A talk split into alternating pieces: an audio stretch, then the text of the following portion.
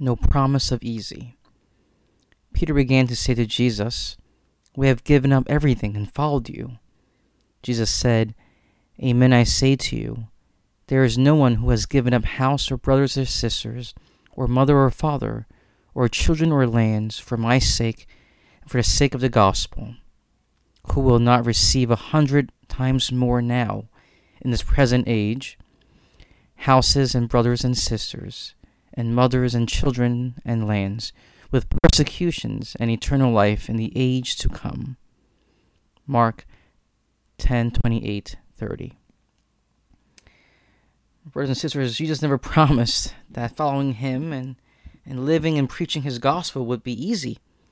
And, and, and in fact, perhaps Peter and, and the other apostles began to wonder, you know, well, you know, I, I, I, I, I left my nets, I left my father, I left my wife, I left my kids, I, I, I, I, I, I left my life and I'm, and followed you. You know what, what's in it for me?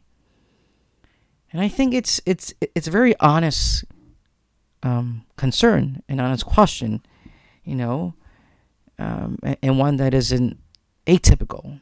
In, fact, I think maybe we, we, we ask us sometimes too, right? Lord, I, I, I, I, choose to follow you, but but why is my life so difficult? Why are things still not easy? Why are still why are there why is there still challenges and, and struggles? And brothers and sisters, our Lord said to Peter what he, he said, you know, whatever you have given up, you will re- re- receive, you know, hundred times more in this age and in the next. But he added, with persecutions and eternal life, right? That that following him means there will be persecutions, and he himself faced it.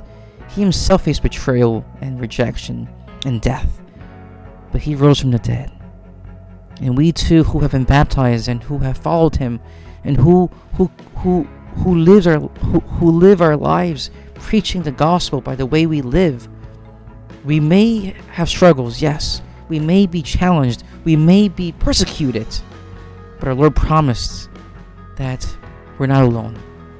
And that even in those struggles, in those trials, in those challenges, we will receive hundredfold and more. And unto the last day, we will receive eternal life. My brothers and sisters, do not give up. Do not give up. Know that our Lord promises us, and He is faithful. And since today is the feast of Saint Bede the Venerable, I thought I would conclude with um, one of his final words, which says, The time has come for my departure, and I long to, to die and be with Christ. My soul yearns to see Christ, my King, in all his glory. May these words be also on our lips, today and every day. Saint Bede the Venerable, pray for us.